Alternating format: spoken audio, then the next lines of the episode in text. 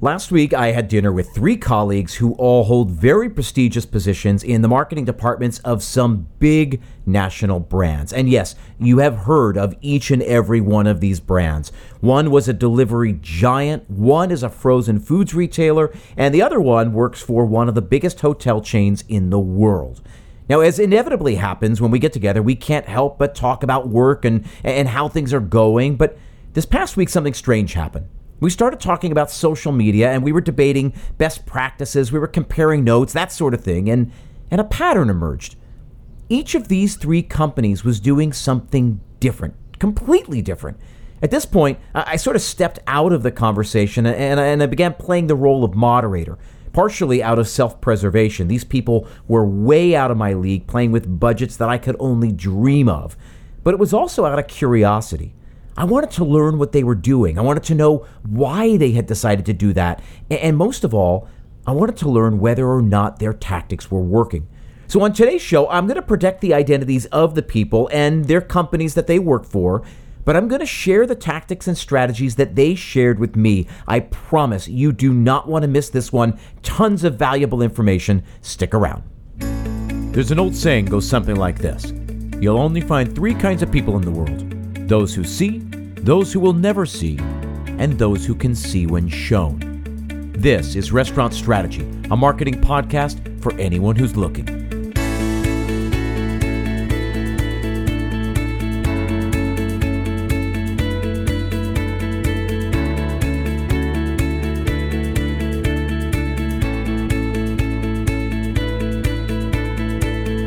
Hey everyone, thanks for tuning in. My name is Chip Klose, and this is Restaurant Strategy, a weekly podcast all about helping chefs and operators build more profitable restaurants. Now, each week we toggle back and forth between a monologue style format and an interview, but the goal is always the same to take complicated marketing concepts and make them both understandable and actionable. Why? Because, like I always say, information is only as valuable as the action it inspires. Now, Today's episode is made possible by Chip Klose Creative. This is my company, an agency I founded back in 2016 that's all about helping restaurant owners build strategies for their businesses, helping them get more deliberate with what they do, how they do it, and why they do it. I work with nearly a dozen clients all across the United States, and I'm ready to take on a few more clients. To get started, I'm offering a free 60 minute consultation to anyone who's interested. Simply email me directly, chip at chipklose.com. That's C H I P K L O S E dot com. We'll set up a time that's convenient for both of us and then go from there. Those 60 minutes are absolutely free. There is no pressure to move forward with ongoing coaching unless you absolutely want to. At the very least, I figure it's a great opportunity for me to learn more about you and your business, and I promise you're going to come away with some insights to apply directly to your business at the end of that hour. Again, I'm looking to take on just four or five new clients starting this summer, and to get started, I'm offering a free 60 minute consultation just to see if it's a good fit. Simply email chip at chipklose.com. Again, C H I P K L O S E.com. You will find that in the show notes if you forget it. Now, today, uh, it's all about rethinking your social strategy. So, again, I want to remind you I'm sitting at dinner with three people, uh, colleagues of mine uh, that I went to school with, uh, and, and, these three people are, are, are going on and on uh, about what their companies are doing specifically with social media. They're, they're sharing their social media strategies uh, with me, and, and, I was blown away because they were all doing something so, so different. They all had different perspectives on it. Uh, but the big takeaway here, and, and we'll get to this, is that they had specific goals in mind, that they were utilizing social media differently because social media fit into their overall objectives in different ways. So, now let's back up a little bit. Let's talk about the history of social media, right? How we've all been using it, how it started, what we're doing now.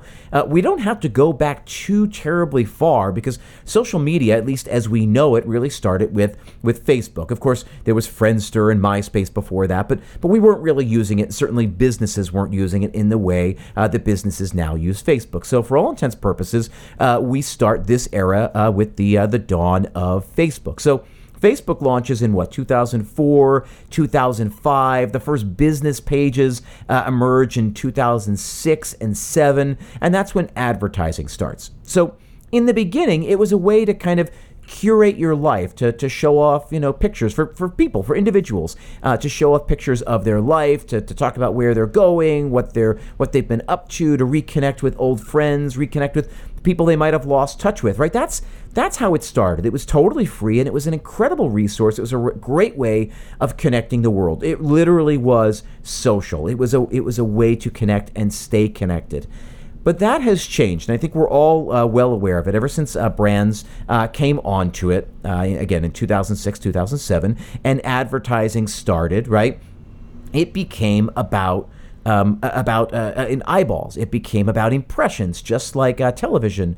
Uh, television works. Now, I've said this before, and and I will reiterate it here. I think the the problem with social media is that they've got a real estate problem. Right? There are only so many um, so many posts you can view while you're scrolling before you get bored and and just click off and close the app. Right? So the idea that the point of social media, right, the, their overall goal is to keep you on the platform, right? The more content that, that Facebook can show you, uh, the more you're apt to stay. Or rather, put another way, uh, if they can show you content you like that you're more apt to engage with, then you're more apt to stay on the platform. So this is where we get into this very polarized um, uh, existence that we're all uh, that we're all familiar with at this point, right?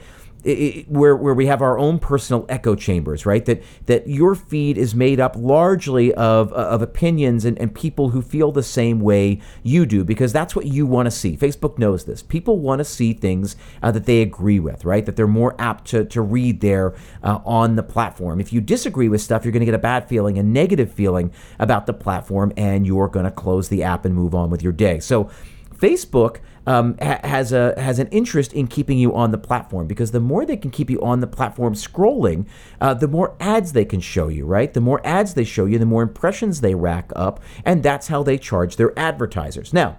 What's interesting is that everybody listening to this is both a consumer of social media and I'm assuming also probably a merchant, right? A business with a, a business page, right? So you've probably got a profile, right, where you you know you have your own personal life uh, up there, and then you've got your business page, you know, one that uh, you know that advertises uh, that promotes your restaurant, let's say, right? So ever since uh, restaurants have started getting on social media, so if the first business pages were like 0607, uh, social media uh, for uh, for businesses didn't really take off until 2012, 13, 14, and then 15 and 16. It absolutely exploded, right? You really had to be on the platform if you wanted to be relevant as a business, right? Certainly, that's when a lot of restaurants uh, that I knew I, I saw getting on there. That's when my business really took off in 2015 and 16 when I started capturing content and managing social media feeds uh, for for a handful of clients, right? So the way we do it, right? And, and tell me if I'm wrong. I think probably 90% of the people listening to this podcast uh, will agree with this the way we do it is to post every day or maybe every other day or maybe like five out of seven days a week and and you probably post your uh, your your food and you post your uh, your beverages and and the people and the dining room and maybe the neighborhood and maybe some more food and then another beverage shot and then more food right? This is what you do right? This is what organic posting is. You just kind of post stuff um, that that shows uh, that shows what your brand is all about what your restaurant is all about. It ends up uh, you know uh, being a lookbook showing people what they can expect if they were to dine there or to remind people about what it was like to dine there to try to entice them to come back. That's how most businesses, most restaurants, I'll say, end up using um, using the feed. That's how they use uh, Facebook. That's how they use uh, Instagram, and, to a large degree, that's how they end up using Twitter. Now, again, the reality of social media is that it's a marketplace, and the users are the things that are being bought and sold, right? So when you go on there as uh, just a user, just someone trying to to check in, see what's going on in the world, or to check in with family, or to you know catch up on pictures of your you know your your neighbor's cute dog or whatever, you are the thing being sold to advertisers. And likewise, when you are an advertiser, when you are a restaurant owner looking to uh, to get your content in front of people you are buying eyeballs, right? Or you are or you're trying to fight for those eyeballs if it's if it's just an organic, uh, if it's just an organic reach. Again, brands pay for the right to get in front of the people who are most apt to like the products being advertised. So again, you get into this real estate problem.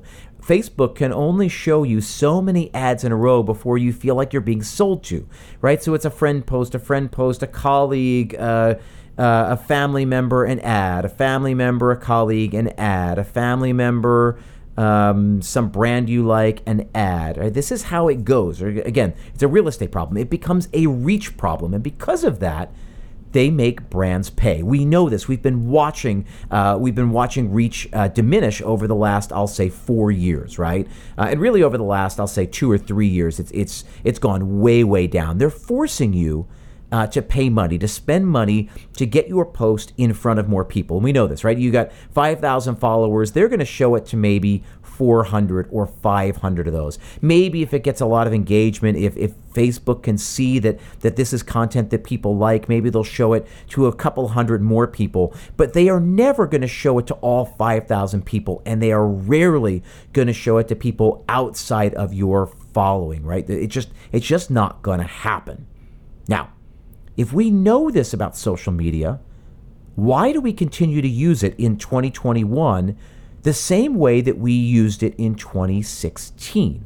That gets into this conversation, right? That, that's a little history lesson. That's a just to bring you up to speed. We are where we are, and that's my big question, right? If we know this about social media, why do we continue uh, to ignore that? Why do we uh, why do we use it in the ways that we used to use it before? I think we've got to stay more flexible, and I'm gonna uh, I'm gonna share with you the three strategies that were shared uh, that were shared with me. So I want to start here with this hotel brand, right? So I was dining with their CMO, right? This CMO told me point blank that their entire strategy is to use social media to identify leads, and then they do everything they can now to move the conversation onto the platforms they own. Because remember, you don't own the platforms. No, none of these platforms, right? You don't own Facebook. You don't own real estate on Facebook. You don't own Instagram. You don't own the followers. And so you certainly don't own the relationship you have with the followers on that platform. And again, I've said this before, I'll remind you if Facebook shuts down tomorrow, which I don't think they will, but for all intents purposes, if Facebook shuts down tomorrow, you lose all 5,000, 10,000, 30,000 of your followers. Whoever you engage with on that platform, they're gone. That relationship is gone. The connection you have to those people is entirely gone. Likewise, if Facebook changes the algorithm as they have hundreds and hundreds of times, that algorithm change will affect your relationship to those followers. Again, like I was just talking about, um, the, the, the death of reach in, in the beginning. So let's say 2015, 2016. Uh, let's say you had 5,000 followers and you sent a post out. You you posted something, uh, a picture of your new steak dish, and you posted it on there. Um, it was conceivable that several thousand of your followers would see it. It's also conceivable uh, that maybe a couple hundred or as much as a thousand of, uh, of people outside of your following would also see it, and that would lead to you uh, getting more attention, more eyeballs from outside of your little niche. It was a great way um, to acquire uh, new business, to attract um, new people to your brand, to raise awareness for your brand, right? That is gone. The algorithm has changed. The algorithm has uh, become this thing now uh, where they really limit who sees your post. They are forcing brands into spending money on the platform. Now, to make things even worse, 2022 is going to see the end of third party cookies. So targeting and specifically retargeting is going to get harder and harder. And this woman, the CMO of this company, told me that retargeting on social is a crucial part of their business. It is one of the biggest conversions that they see. Uh, it's reliable, it's convertible, it's measurable, uh, and it's profitable. So, what will happen when that goes away or when it becomes that much harder? She and her team are really scared about that. They're really focused on this. And they are working now to change the way they engage with their followers. So, again, they are working to get those people uh, who they have on social media, the people that they uh, they meet through advertising, right? The people that uh, engage with them through the ads that they post and and through their uh, organic and paid posts. They are trying to drive those people onto their website.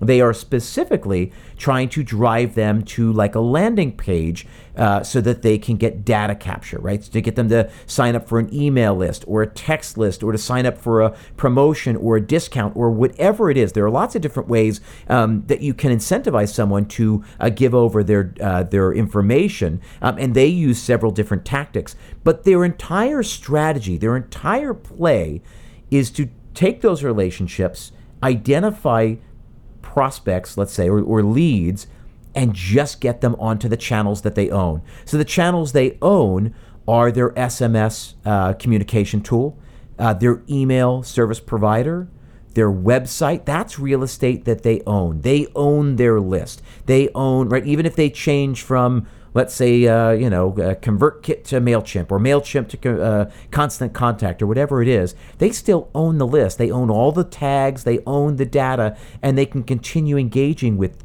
Uh, with those people uh, on a different uh, on a different service, much much different than Facebook or Instagram or Twitter. You don't own the platform, and so you don't own the relationship. And so, again, their whole strategy is to get them off.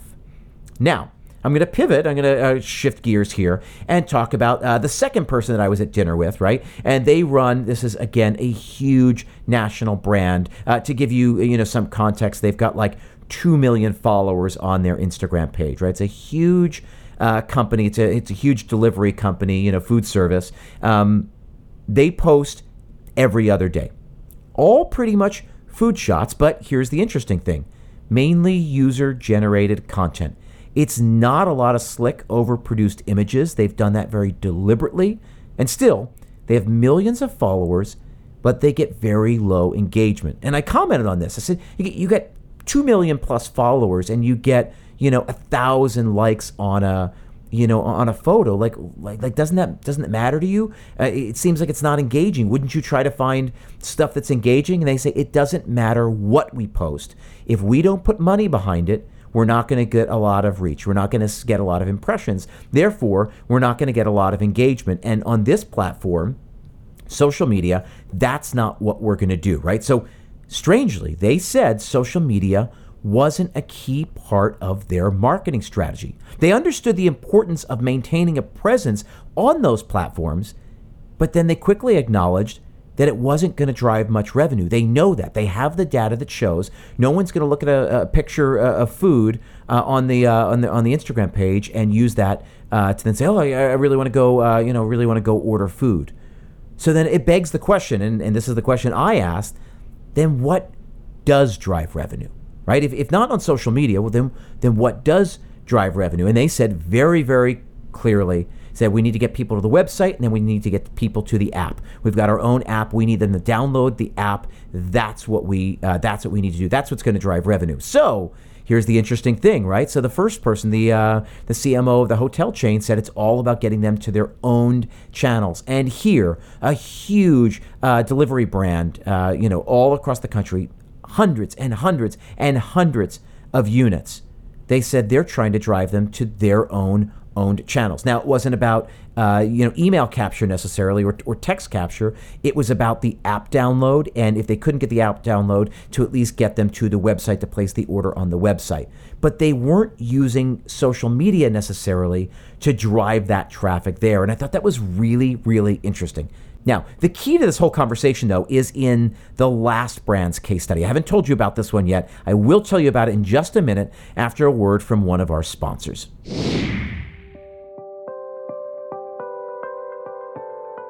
Whether you realize it or not, your website is the most powerful marketing tool at your disposal, right? It's where people go to learn who you are, where you're located, when you're open, and of course to see the food you serve. So then, why would you rely on PDF menus and static text to sell food? Our culture is visual, and people these days want to see what they're getting, right? We eat with our eyes. Enter Popmenu a website design platform that puts the menu at the heart of everything. Popmenu's dynamic menu technology serves high quality photos and allows guests to like and review dishes that they love that will then live on that dish's webpage on the site. These features all feed into your restaurant's SEO results to help you rank higher in relevant searches. What's more, Popmenu's automated marketing tools keep guests engaged long after their purchase. You can send automated texts and emails to incentivize new orders and promote new dishes, events, and specials. Popmenu keeps restaurants top of mind with guests. If you're a restaurant owner, you need a great website that not only looks beautiful, but helps drive more traffic and sales. Use Popmenu to take your business to the next level. Best of all, listeners of this show can lock in one set monthly rate for life and get $100 off their first month. Go to popmenu.com slash restaurant strategy to claim this offer. Again, that's $100 off your first month by visiting popmenu.com slash restaurant strategy. As always, that link is in the show notes. The last case study I wanted to share with you is really, really interesting. They are a frozen food giant, right? So it's a, again a national brand that has no e-commerce play, right? There is no direct-to-consumer um, uh, portal. There's no way for them to sell on their website. So this company is trying to drive people to their uh, to the users, to the guests, to the customers, local supermarket to get them to do go to the fr- uh, the freezer section of that supermarket and buy their food. Now, here's the crazy, crazy thing. It blew my mind. I, I don't know. Maybe it'll blow your mind. Maybe I'm just naive and you will think this normal. But they do no organic posts. They only post every five or six days, and they put money behind every single one of those posts. More than that, they have a specific budget predetermined for every post on Facebook and every single post on Instagram. Now, this blew my mind. So I started poking and prodding. Right, the, the director of marketing, who I was uh, who I was at, out to dinner with, told me point blank, it's pointless for any business these days to rely on organic posts. The data is clear, just like we talked about just a few minutes ago. The platforms are restricting reach. They want businesses to spend money. You don't have to spend money, but then you're not going to benefit from the power of the platforms. Now, let me just say right here social media sort of drives me crazy, right? A, big part of my business a few years back um, uh, was social media. Now I've, I've somewhat moved away from it. Um, it's just part of what I offer, it's part of what I consult on. Uh, but I think that's because. Um, maybe subconsciously, I got tired of doing the same old thing over and over and over. I would meet with a brand, I would come up with brand pillars, I would come up with a tone, a voice, all of that. Um, but that got really tedious to me. And so let me ask you, what is your social media strategy right now? Uh, everyone out there, all everyone listening, what is the social media strategy that you've got for your restaurant?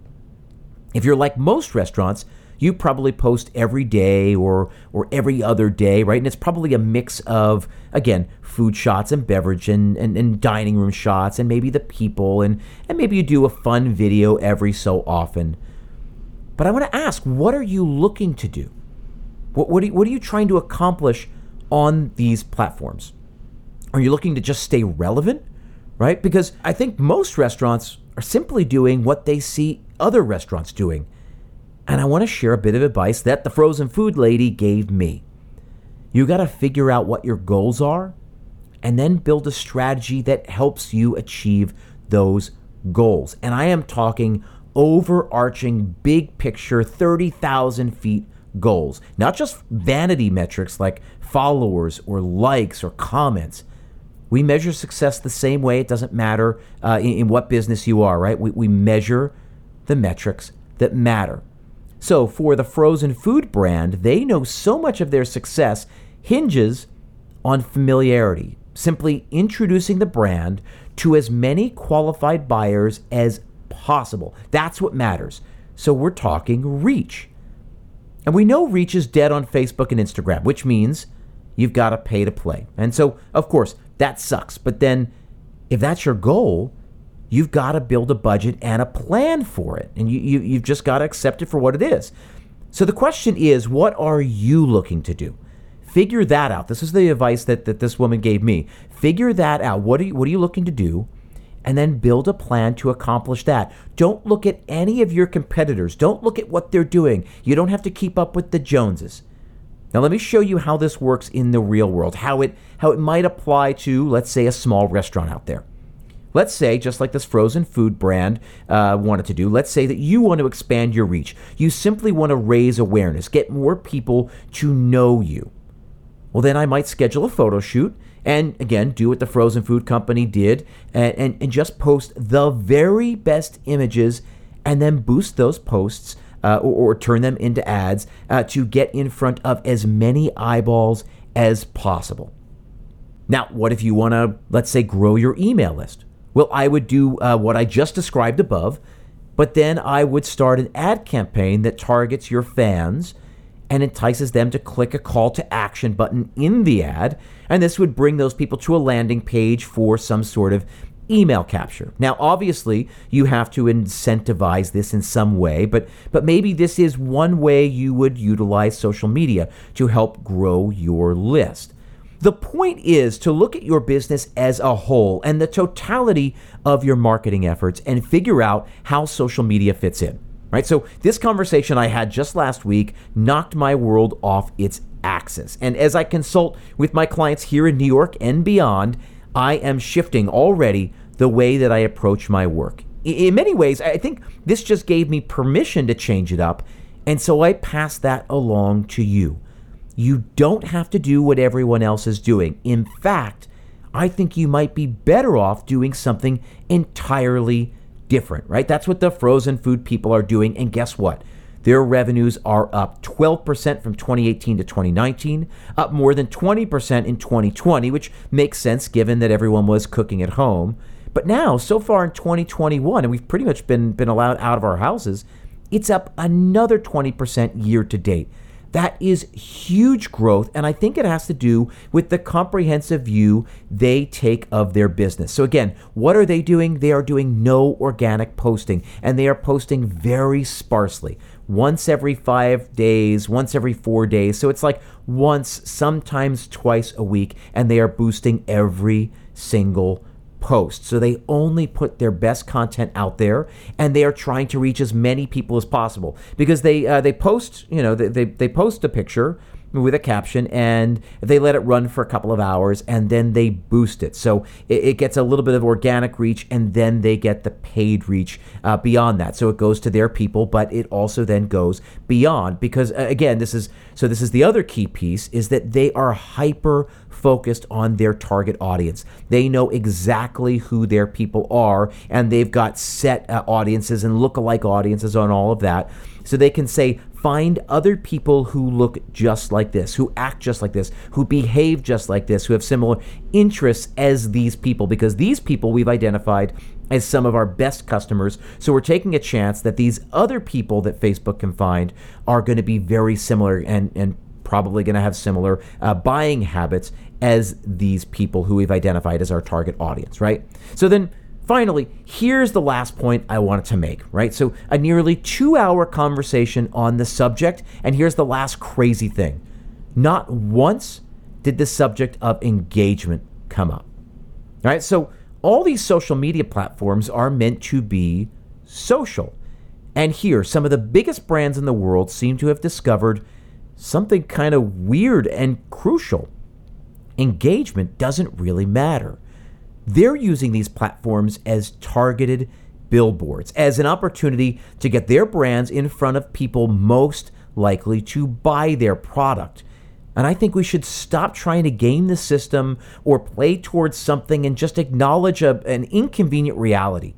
These platforms were made for one thing or, or, or conceived to do one thing and now do something very different, right? They offer a sophisticated way to target with precision a group that might love what you do or, or are apt to love what you do. And I think we should start using it in that way. That is certainly something that I'm taking forward. And again, this is an insight I had. This is a revelation I had last week, and I'm passing it on to all of you guys. So, my question is what's your social budget? Don't have one? Get one. Even if it's just $100 a month, come up with a plan for how to properly spend that money to achieve your goals. And as Seth Godin wisely says, if you set $100 a month, make sure to spend all $100 a month. Don't stop and say, "Well, this month maybe we won't spend all 100 bucks." If you're going to set your budget at 100 bucks, spend all $100. If you're going to set it at 500, spend all 500. If you're going to spend a 1000, whatever it is, spend all the money. And of course, of course, if your audience isn't on social, or if you have another plan to capture and retain customers, if it's part of your larger, broader marketing plan, then great. Don't give Mark Zuckerberg any more of your money, but also reconsider how you're using the platforms, how you're uh, allocating resources, human resources, creative resources, right? But the point is, don't keep using the platforms like we did in 2016. It doesn't work anymore, and you're wasting precious resources. Now, before I let you go, I want to remind you once more about my offer. I am taking on four or five new coaching clients starting now, and I'm offering up a free 60 minute consultation call to talk through some of the issues you're facing and to see if it's a good fit. No strings attached. I would just love to connect with you. Email me directly, chip at chipklose.com, C H I P K L O S E.com. I hope you got some value out of this week's conversation. Take the time to rethink your social strategy and put a plan in place to accomplish the goals that you actually want to accomplish. Remember the triangle principle we spoke about just a few weeks ago. Come up with a plan to attract customers, come up with a plan to retain them, and then come up with a plan to turn them into raving fans that will go out and spread the word about how fabulous your restaurant is. That's it. Have a great week, stay creative, and I will see you next time.